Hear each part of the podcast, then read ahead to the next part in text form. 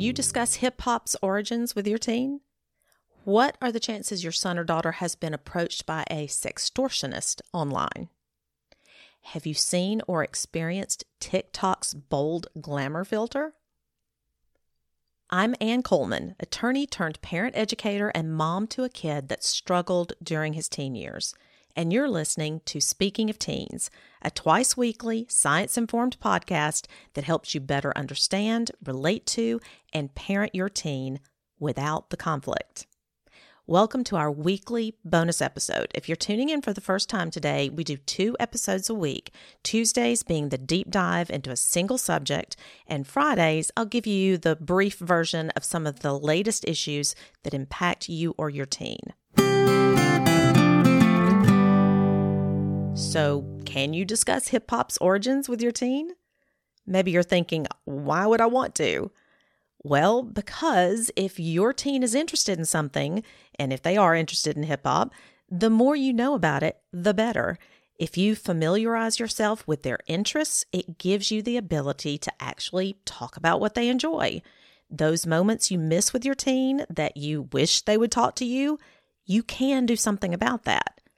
Learn about the things they're interested in, whether you're interested in them or not you don't want to sound like a walking encyclopedia of Fortnite or Taylor Swift or whatever, but the more you can acknowledge that what they like has merit to you and that you think it's worthy of their attention, the more connected you'll become.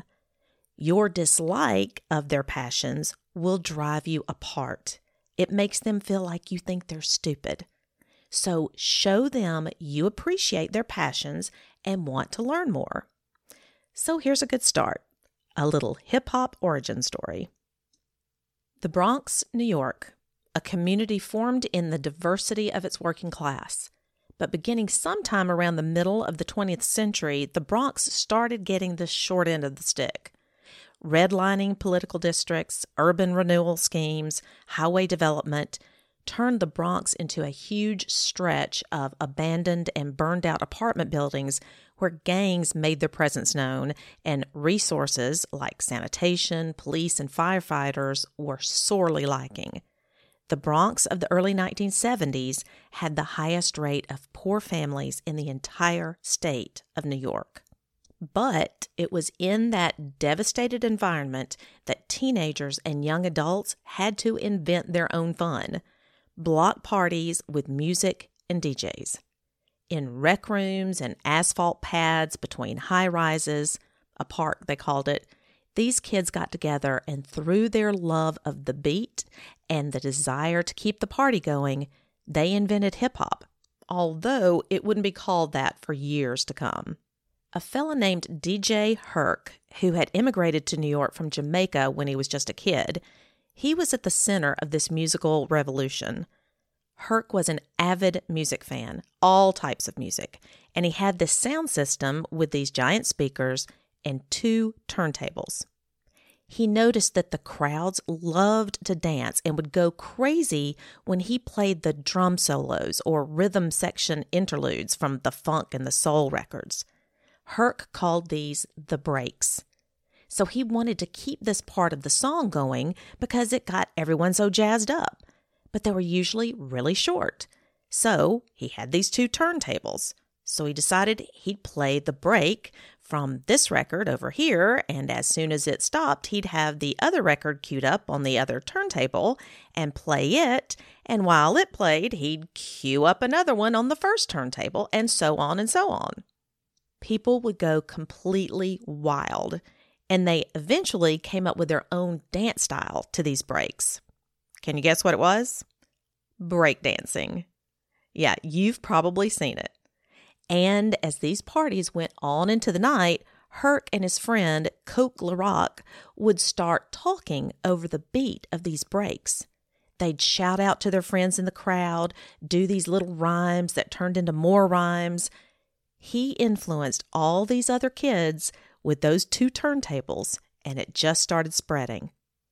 And that's how rap, later hip hop, was born. What are the chances your son or daughter has been approached by a sextortionist online? A couple of weeks ago in the newsletter, I mentioned an article I read in the Washington Examiner about Gen Z and sextortion. The article cited a study published by Snapchat's parent company, Snap, along with the WeProtect Global Alliance.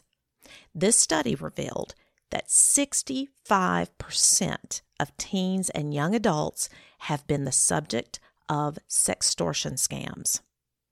What? That's right. Let's back up.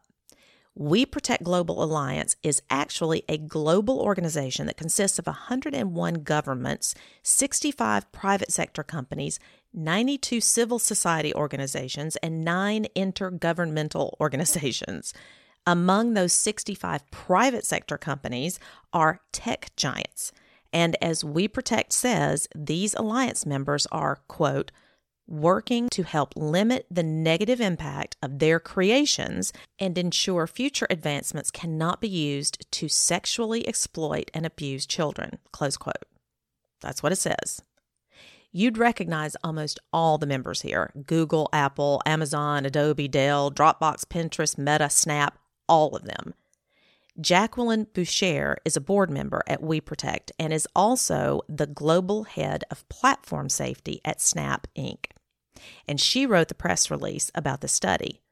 Now, the study has not actually been released in full yet and won't be until February on Safer Internet Day 2024.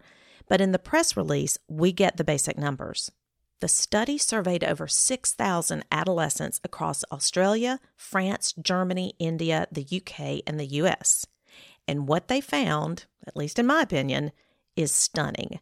65% of those kids said that either they or a friend had been the target of a sextortion scheme. Now, this is not on just Snapchat. This is on any platform or any type of device like phones, computers, or game consoles. Here's how it happens they were either catfished by someone pretending to be their age, where they talked them into sending a sexually explicit or naked photo, or their photos and or personal information was hacked, and then they were threatened with exposure if they didn't pay up. These low-life scum threaten kids with social annihilation, sending photos to family members or posting to social media unless they send gift cards or money, more pictures, videos, or access to other personal information or online accounts, and some even try to force them to meet up for sex. It's terrifying. Just recently, the FBI posted a warning about this issue amid several suicides linked directly to sextortion. Of the kids who were targets of sextortion in this study, about 30% had given out personal information, and around 31% had shared an intimate or explicit photo of themselves. Only 38% said they hadn't shared any of these things. So they'd been approached, but the scam didn't work with them. We've got to educate our kids more about these types of scams. The only good news here is that almost six out of 10 of these kids did reach out for help, either to a friend, a parent, or other trusted adult. And half of them reported it to the platform, to the police, or a helpline. Other action they took included blocking the scammer, added account security, or closed their accounts altogether. The majority of these who were targeted were boys. 56% were boys it's time to have yet another discussion about hooking up with strangers online and talking to them or sending pictures. You can learn more by listening to episode 32 and 33 and even 34 about cyberbullying. But go back and listen to those episodes and you'll know more about what to do exactly.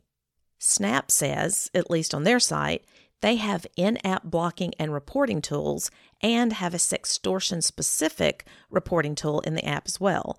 If you go under the reporting menu for nudity or sexual content, you can click they leaked or are threatening to leak my nudes. So that's a good thing at least. But what does it do? Will it stop the leak if they've already handed over the nudes? Will the kids trust that it will stop? Snap also says they're adding episodes to their Safety Snapshot series. I'll have the link where you're listening in the show notes. These episodes cover sexual risks and harms, sextortion, sexting, sexual grooming, and sex trafficking. That's all great. But I can't help but sitting here thinking we wouldn't need all of that if these freaking platforms didn't exist and make it so easy for this crap to happen in the first place. Have you talked to your kids about TikTok's bold glamour filter yet? Have you seen this thing? Oh my God. It's apparently AI produced, so there are no glitches in it at all, and it looks completely real, just like all these plumped up lip people, YouTube people making videos. It's insane. And if, especially your girls, are too fooled by this, they will start thinking everyone just looks this way. It's a dangerous road to go down even trying it themselves can make them feel pretty dang bad about the way they look in real life. Have a chat, watch a YouTube video about it together. I have one for you in the show notes. The link is right there in the description in your app. It talks about social media, dysmorphia, and how these filters are damaging us psychologically. I've also shared another good article with links to different celebrities showing what they actually look like without filters. Very interesting. I may have to actually devote a whole show to this issue. All right, that's it for the Speaking of Teens bonus episode today. The link for the show notes is again right there in the episode description where you're listening, along with links to all of our free parenting guides. Thanks so much for being here today. Please join us in the Speaking of Teens Facebook group for support and actionable advice to your specific parenting issues from me and other parents who may have already achieved what you're struggling to achieve. The link again is right there at the very bottom of the show description in your app. Speaking of Teens is sponsored by Neurogility.com, where I help parents build stronger relationships and decrease conflict with their teens. Our producer and editor is Steve Coleman, researched, written, and hosted by me, Ann Coleman. See you next week.